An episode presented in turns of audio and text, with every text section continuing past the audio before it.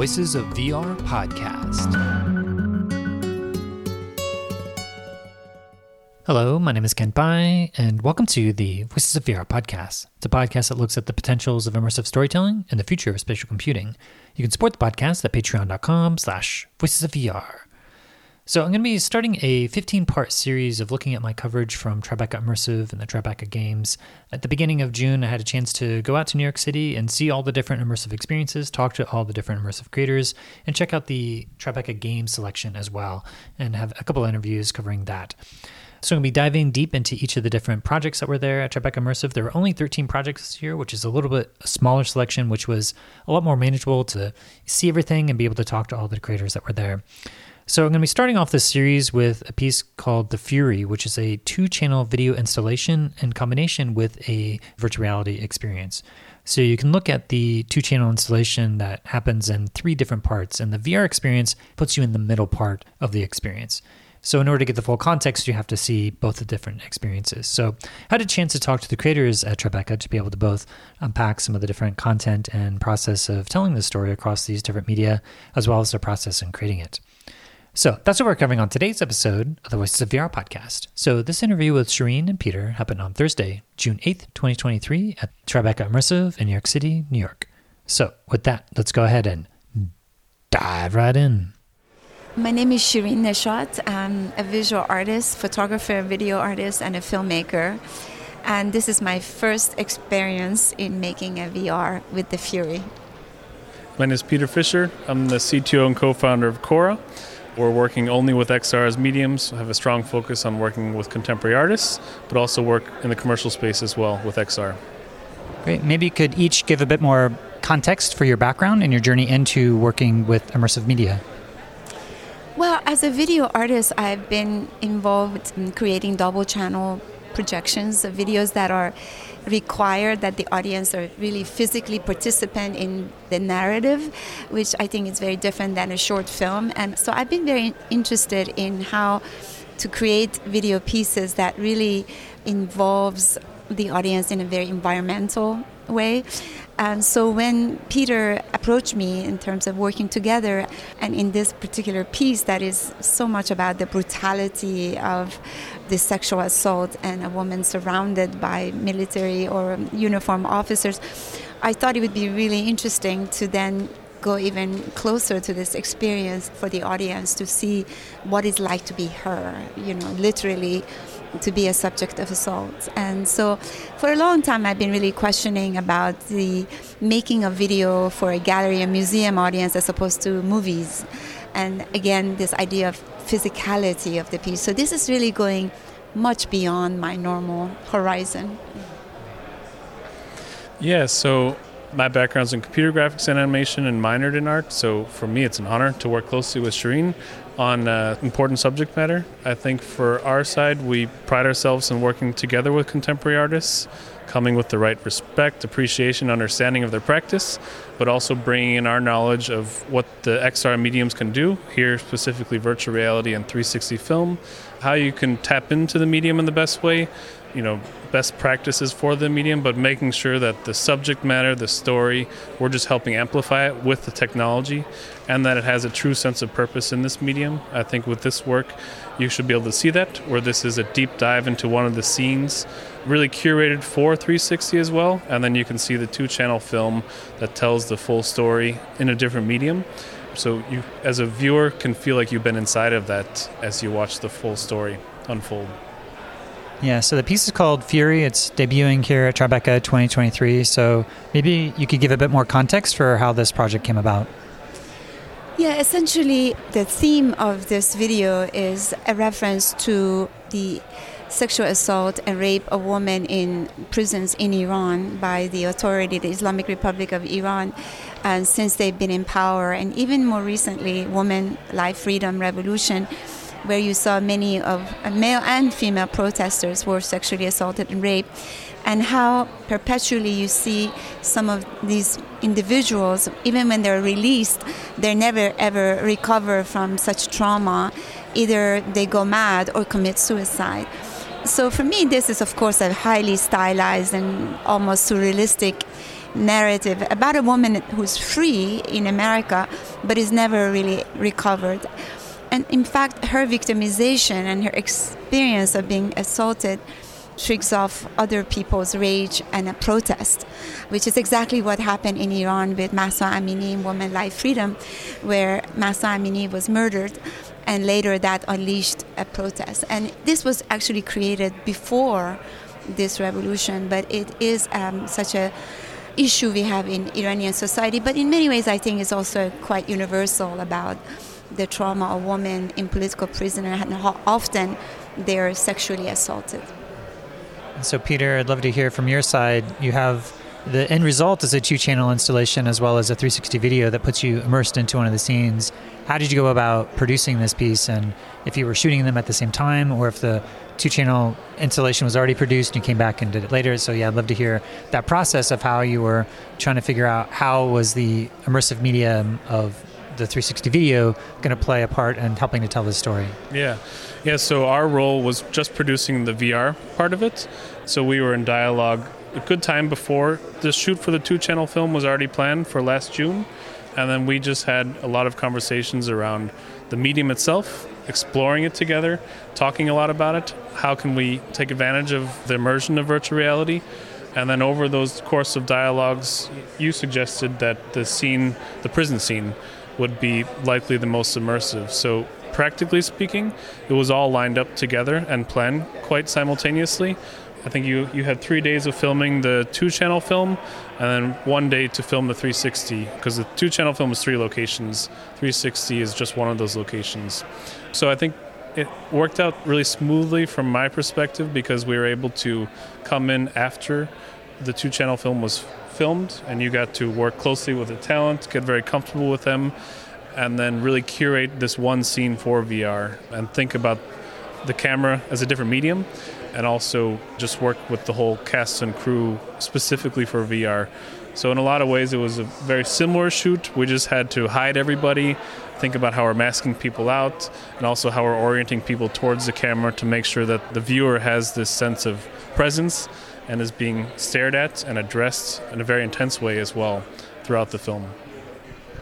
Yeah, and the actual mechanism of telling story is in this surrealistic vein, almost like this dream logic where you're using dance and embodiment and movement in a lot of ways symbolically communicate the gist of the story without having explicitly all the different interim steps in between. But you get a sense of a little bit of a transition point when one of the soldiers blows smoke into the woman's face, and that is a turning point in some ways that you see that this is a, a metaphor for an assault that's happening, but in the 360 video, you see the woman dancing around, and then at some point, you see her recovering from the assault, and then she escapes. And then you have the two channel installation that, in some ways, shows the aftermath of her interacting with people in the street, almost like this grieving ritual or a ritual or protest that is happening afterwards. So, love to hear about all the different ways that you were trying to use both the affordances of the film, but also of VR to try to symbolically communicate the gist of the story. Yeah, so the whole idea was through the video emphasize the female body both as an object of desire and violence. And so at the beginning in the two channel video, you don't quite comprehend the trauma. You only see her as a woman who's dancing, very erotic, very beautiful. And then slowly we understand that she's not quite normal, as even she passes on the streets. And so she's inside of her own world in a way. And from there on, we understand that a lot is a figment of her imagination, and she's not really able to connect with the world as we understand it. And that's something that was really important to me the state of mind, madness, insanity that is often the consequence of sexual assault, that you keep everything inside. And now, the question was how do we bring the audience to this proximity of the emotional, psychological state of this woman's mental state? And which is why I responded to Peter's offer because I thought, you know, let the audience not just be the editor of this double channel projection, understanding what is going on in her mind, but let's see if we can physically place them where she is, you see. And then consequently, I mean, I really wish we had done the protest in VR because that would have been amazing to see the response of people, just the average citizens on the street responding to her literally by seeing her condition, but how that unleashed their own frustration about the issue of power, control, injustice, and that all culminating in a protest like a dance. So for me, the dance was also really important because in Iran, dance is forbidden. Dance is a symbol of protest, it's a desire for freedom. And it's just something that, as you have seen the last few months, a lot of women are dancing on the street and they're getting arrested. So for me, that was also a little intentional about all kinds of taboos that comes with the female body because it provokes other men and then they become a subject of violence. You see, so there was a lot of thought that really ultimately related to Iran, but but not entirely because these to me are really human issues, and the female body is problematic no matter where you come from, and political injustice and sexual assault and protests, and so it was really an intention to create an experience that is really immersive and complex. I'm not sure if it comes through, but that was my intention. Yeah, I watched the 360 video first, and then I saw the two channel installation. And having the two channel installation gave me the sense that I had multiple perspectives of the same scene that was unfolding. But when I'm in VR, I just see a single perspective and I feel completely immersed in the scene. So it was interesting to see how the same scene played out in the multi-channel installation because there's a repetition of that same scene plays out but in vr i'm immersed and there's a, a switching between first person and third person perspective that peter i'd love to have you comment on because there's a way that you see the woman dancing and that you obviously know that that's not you as a character but then in some ways you get to embody the perspective of that character as all the different military officers in the prison. They begin on the periphery on the outskirts of this big giant warehouse room and at the end they're all really close to you. So there's this contrast between the male gaze of all these iranian soldiers and prison guards and at the end you feel completely surrounded and it feels super claustrophobic. And i feel like it's a, a really strong use of the medium of vr but love to hear your perspective of switching between the third person the first person and that vr portion yeah yeah so i think we're always trying to treat the user with care you know, make sure that we don't induce any motion sickness. And we also want to live up to the subject matter and treat it with the care that it deserves as well. So I think you know the two channel film you can do all the tricks that you're so good at with traditional film you know having close up shots wide shots multiple cameras you can really pace things and move things along in a certain way. And like you say have the user as the editor. In between these two worlds choosing what to look at.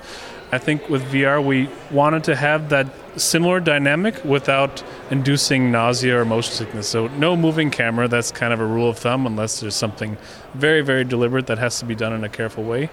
And the way we just, it was a dialogue. You know, we, we talked about it the day before, made a little game plan, and even made some decisions on set. You were so close with our camera operator deciding some of these decisions in the moment. But we wanted to give, yeah, exactly how you said it, play with third person and first person in these crucial moments. So you don't have like a camera strapped to the dancer or a moving camera, but we're carefully choosing when to pop in and out of that perspective. Because as you mentioned, it is a very intense feeling in the end to be surrounded and to realize that you're feeling maybe some of the feelings that the dancer is feeling. But again, you do want to see it through her from a third person to see how her body is telling the story, how her movements are pulling the viewer in as well and alluding to the subject matter. So, yeah, I think it was uh, a privilege to work so closely with Shirin. But, yeah, a lot of decisions made around the medium itself, but I think especially with the story, it felt very natural how we decided to come up with these camera placements. Yeah, I just want to add, I think the experience from being a passive audience to an active audience. You know, I mean, I think this has been always my interest in when you're watching a movie in a theater as opposed to a gallery, a museum, or in a virtual reality, is that you have an opportunity to bring the audience closest possible to the story, mm. where they just cannot be, you know, neutral. That they really need. The, it heightens the emotion the psychological reaction to the work. And so I really have to say there's a lot of potential in not a big fan of technology or Yeah. futuristic, but I think what Peter and I talked about is how could we heighten the brutality that is involved with this narrative, and how can we make the audience to really feel as much as possible what it's like to be her, you know, surrounded by this male gaze, men in uniform. And it has to be more chilling than, let's say, if you're just sitting in a movie theater watching a movie that shows you in a very, it's just, I think it's a very different experience for the audience. And I really welcome that. Yeah, I feel like having seen the 360 video and then the two channel installation, first I want to ask is that the intended order, or do you expect that people would see the full context and then have the embodied experience? So, yeah, I'd love to hear, like, as an artist intent, what would you prefer people? Actually, I should be asking you that. This is the first time that we are showing this two piece together. Now, my judgment is that you should first see the two channel to have a full context of the narrative and then see the VR. But I'm very eager for you who's experienced it for the first time. What is your feeling about what is the order that should be? Well, I, I to see the VR first and then the two channel installation. And I feel like I was able to get enough of a context of just from being in VR that I get a sense that I'm taking my own embodied experiences into the two channel installation. And I felt like the two channel installation was more powerful. But this is an impossible question because you know you can only do it once, and I'd have to wipe my brain and see it the other way, and, and then come back and in a parallel universe and compare notes. But for me, I felt like there's something about being immersed into the immersive experience without having the full context, and then it gives me more of a motivation to understand. Like in some ways, the VR is throwing you in the middle of this piece, and then the two-channel installation is giving you the beginning, and then the middle, then the end, where you have the follow-on. So, I mean, it's really an impossible question for anyone to answer. But for me, I really appreciated having that embodied experience that really allowed me to project myself into the two-channel installation in the middle in a way that I don't think I would have been able to had I not been immersed into the VR. Yeah, I think it's important to point out that this is only one scene of a full narrative, and therefore that scene does not have a conclusion, means that the entire time you consider this woman as a victim. Where in the actual narrative, the full narrative, actually you see what follows her victimization, which is actually quite hopeful. So here is uh, quite dark, and also it may be a little perplexing for some people. Say, is she just trying to depict the victimization of such people? But in video, you actually see that actually what follows is very powerful. And so that's why I think it's important that you always see the VR in the context of the full whatever long the video is so people have the actual context of the narrative and t- intention of the artist you know Yeah, Peter, I don't know if you have any other opinions on that. I mean, you're, you're on the VR side, so. Yeah, I mean, I agree it's an impossible question. Ultimately, it's what Shirin intends and what you'd like the viewers to experience. But I do think I agree with you that, again, I can't. I'm super biased because I was there last June filming this and been heavily involved in the process, so I have no idea what it's actually like as a user to just walk in, reading the text, and go into this. But yeah, I, I would wonder if seeing the, the two channel film may spoil the feeling of immersion in VR because you see everything line up. But then when you see it afterwards, just my feeling of looking at it the past few days, seeing the two channel film afterwards, you remember it like I was there. You know, I was I was in her shoes and I saw him blow that smoke and you're seeing a very similar story, but you just remember it maybe as like a, a memory from yourself. So again, something to explore. Everything is being pioneered and undefined, but I, I think in the context of Tribeca and the immersive, I I'm excited to hear what people's reactions are because ultimately I can't really answer it either. but uh, yeah, first day yeah, exactly. Well, I, I will say that having seen this single scene, this vignette in some ways of the immersive experience, and then seeing the two channel installation, I was deeply, deeply moved by the two channel installation when it got to that point where the third act, in some ways, where you're getting into this resolution. And it reminded me of there's this book called The Smell of Rain on Dust, where you talk about these indigenous practices of grief where a lot of times we want to just grieve privately but in some indigenous cultures there's this practice of when someone goes through a trauma or loses someone that they love they would run down the street wailing in grief and the community would come out and bear witness to that grief and be grateful because it's that expression of grief that allows people to be connected to their own grief and their own trauma. And I feel like this piece is really capturing that spirit of this communal expression, but also the community coming together to bear witness to that grief and to participate in a ritual of catharsis and just trying to witness but also protest. So I'd love to hear the process of creating this protest dance at the end because I felt like it was deeply moving to see this communal ritual of grief that we don't have yet. But from an artist's perspective, you're suggesting that this may be a possibility towards healing, and I'd love to hear your process of, of creating this. You see, I'm Iranian born, but I've lived in New York for, I don't know, 30 years or something, and I'm an immigrant and I live in Bushwick where the video was shot, where it's full of other immigrants from Hispanic, Asians to Africans. And I study African dance. And so I brought a friend who is my teacher, is a choreographer, and some of the students. And what I loved and what I think it comes from my experience as an Iranian immigrant living in Bushwick among other Spanish speaking people is that we all come from different worlds, different language, different ethnicities, different religions, but we are creating one community and we are really bonded. In some ways, I feel like I feel more connected to them than I would with Iranian community. When I'm sitting in the subway, I feel safe because I'm surrounded by multiple faces, white, black, Asian, Hispanic. And so I know if something happens to me, they will look after me. If it happens in the street, in the subway, and there is so much compassion and love. And we don't know, like we listen to different music, we have different grief, we have different economic situation, different struggles, but yet we create one community. And those people who were dancing and those people who were part of this video was two blocks away from my house. These are my immediate community from my teacher, the students who danced in the same, people who I casted, people who cooked. And I just felt that it was extremely personal on my part as an Iranian, making a work about a trauma that relates to my own country, and yet bringing it to, you know, Bushwick, Brooklyn. And so the dance is very African you know, the actually the movement. Not when she's alone. That's very Iranian or Arabic, and even the music is by a Tunisian singer. But once she's outside, is the reality of America. When she's inside of her apartment, is Iranian reality and her world of the past.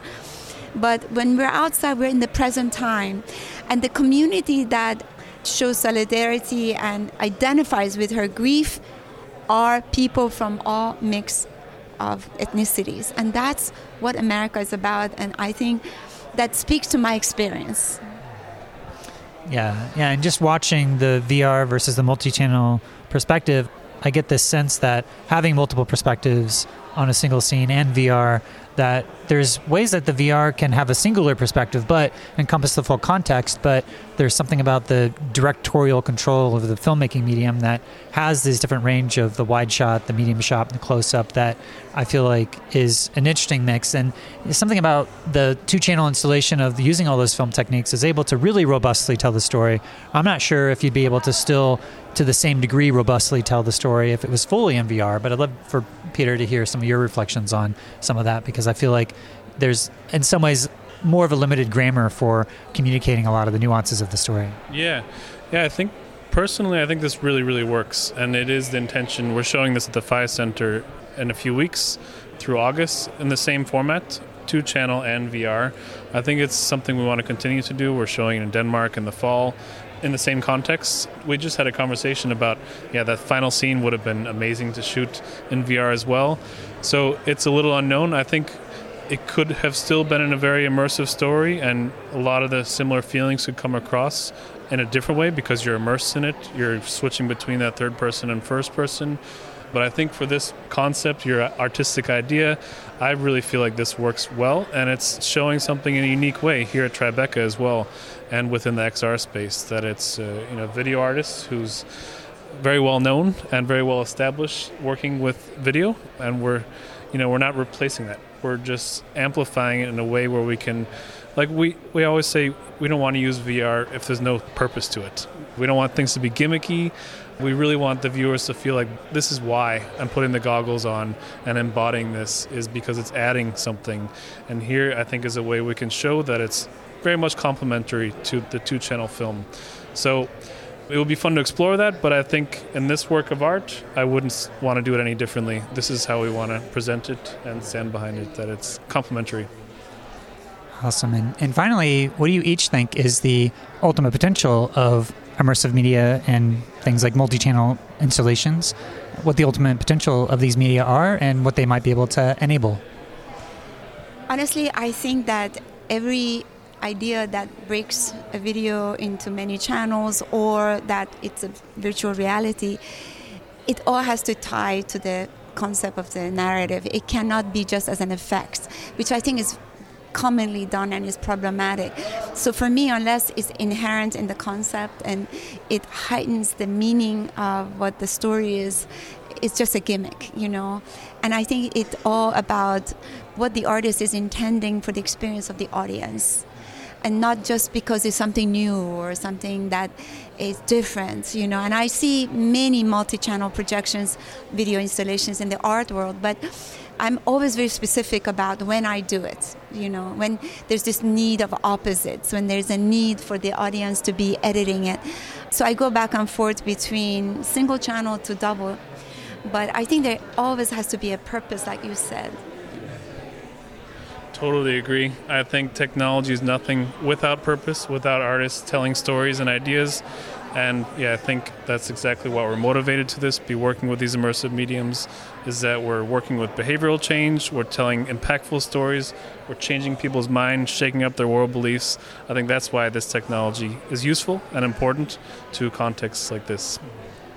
Great, sir. Anything else that's left unsaid that you'd like to say to the broader immersive community?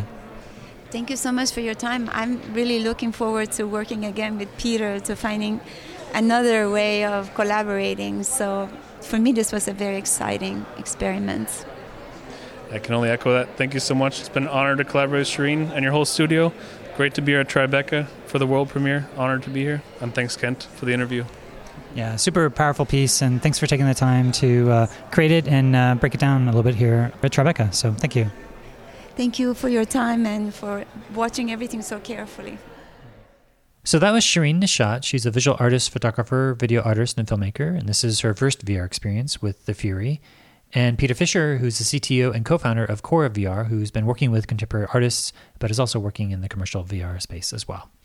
So I have a number of different takeaways about this interview. Is that, first of all, well, first, the piece is just really quite powerful to tell the story in this two channel video installation where you're watching the full arc of the story using the techniques of film. And so there's close ups and the medium range and the long shots and the juxtapositions of watching both of the video streams at the same time. You're able to look back and forth and get a broader spatial context as you go through these different scenes. And I actually really appreciated being able to watch the VR experience first. It left for more things to be discovered about the full context of the story. And I felt like as I was watching the full arc of the first, second, and third part, by being thrown into the middle of the experience, I'm able to have my own embodied experiences of the piece. Also just it's an interesting piece to be able to compare and contrast of telling the story across different media. You don't get to see the full arc of the story being told within virtual reality which i think it should be possible but at the same time there's more robust language of the grammar of filmmaking where you're able to dive into a little bit more nuanced details on certain things and to create the contrast between the inner world of this iranian woman who's now living in the united states having these different memories of these encounters and then the second part is the metaphoric representation of this assault with this big warehouse space with a bunch of men standing in a circle with this woman who's dancing. And then you see a man blow smoke in her face, and that sort of represents assault. You know, now she's all battered and she kind of runs out of the place. And then the third part is where you get to see the resolution of the whole piece, where you have people who are on a street and they start dancing and it's a real moment of catharsis as they're doing these African dances. So yeah, I thought overall it was a really quite powerful piece, and I think by watching the VR piece first, I was able to, in some ways, project myself into the second part of watching the film, and just to see the different ranges of the close-up, medium range, and the long shots that are used in the film, but also in the context of VR, you have the first-person perspective and the third-person perspective, which is a rough analog of a close-up versus a long shot, but it's more along the lines of doing a perspective shift of you're embodying this main character and you're able to see from her perspective, and then from the third person perspective, you're able to, as a, a witness or a ghost, be able to observe main character that you are playing in this story. It's a video format, so there's no choices or action that you're making that's changing anything in terms of the story, but you do have a chance to get this embodied experience of what it feels like to be surrounded by all these men who are looking at you, and then they bring all of that circle of men to be super close to you, and so you feel this contrast between them being far away and being super close and it's just super uncomfortable when they are doing that within VR. But it creates this effect of being trapped or being surrounded. So I appreciated having those different immersive experiences before I saw the full black and white two channel video installation to be able to go through the whole arc of the story. And right now, throughout the course of August, it's still playing at the Phi Center if you happen to be living in Montreal to be able to check it out. And it's going to be showing around as well. And yeah, Khora VR, I've had a chance to talk to Peter Fisher before. They're a really interesting development shop because they do a lot of enterprise commercial work, but then they work with contemporary artists to bring these different types of immersive experiences to film festivals like Tribeca. So yeah, they're a, a shop to look into to see how they're able to push the limits of the grammar of storytelling and the affordances of immersive media, and then to translate that back into their enterprise and commercial work. So that's all that I have for today. And I just wanted to thank you for listening to the Voices of VR podcast. And if you enjoy the podcast, then please do spread the word, tell your friends, and consider becoming a member of the Patreon. This is a listener supported podcast. And so I do rely upon donations from people like yourself in order to continue to bring you this coverage. So you can become a member and donate today at patreon.com slash voices of VR. Thanks for listening.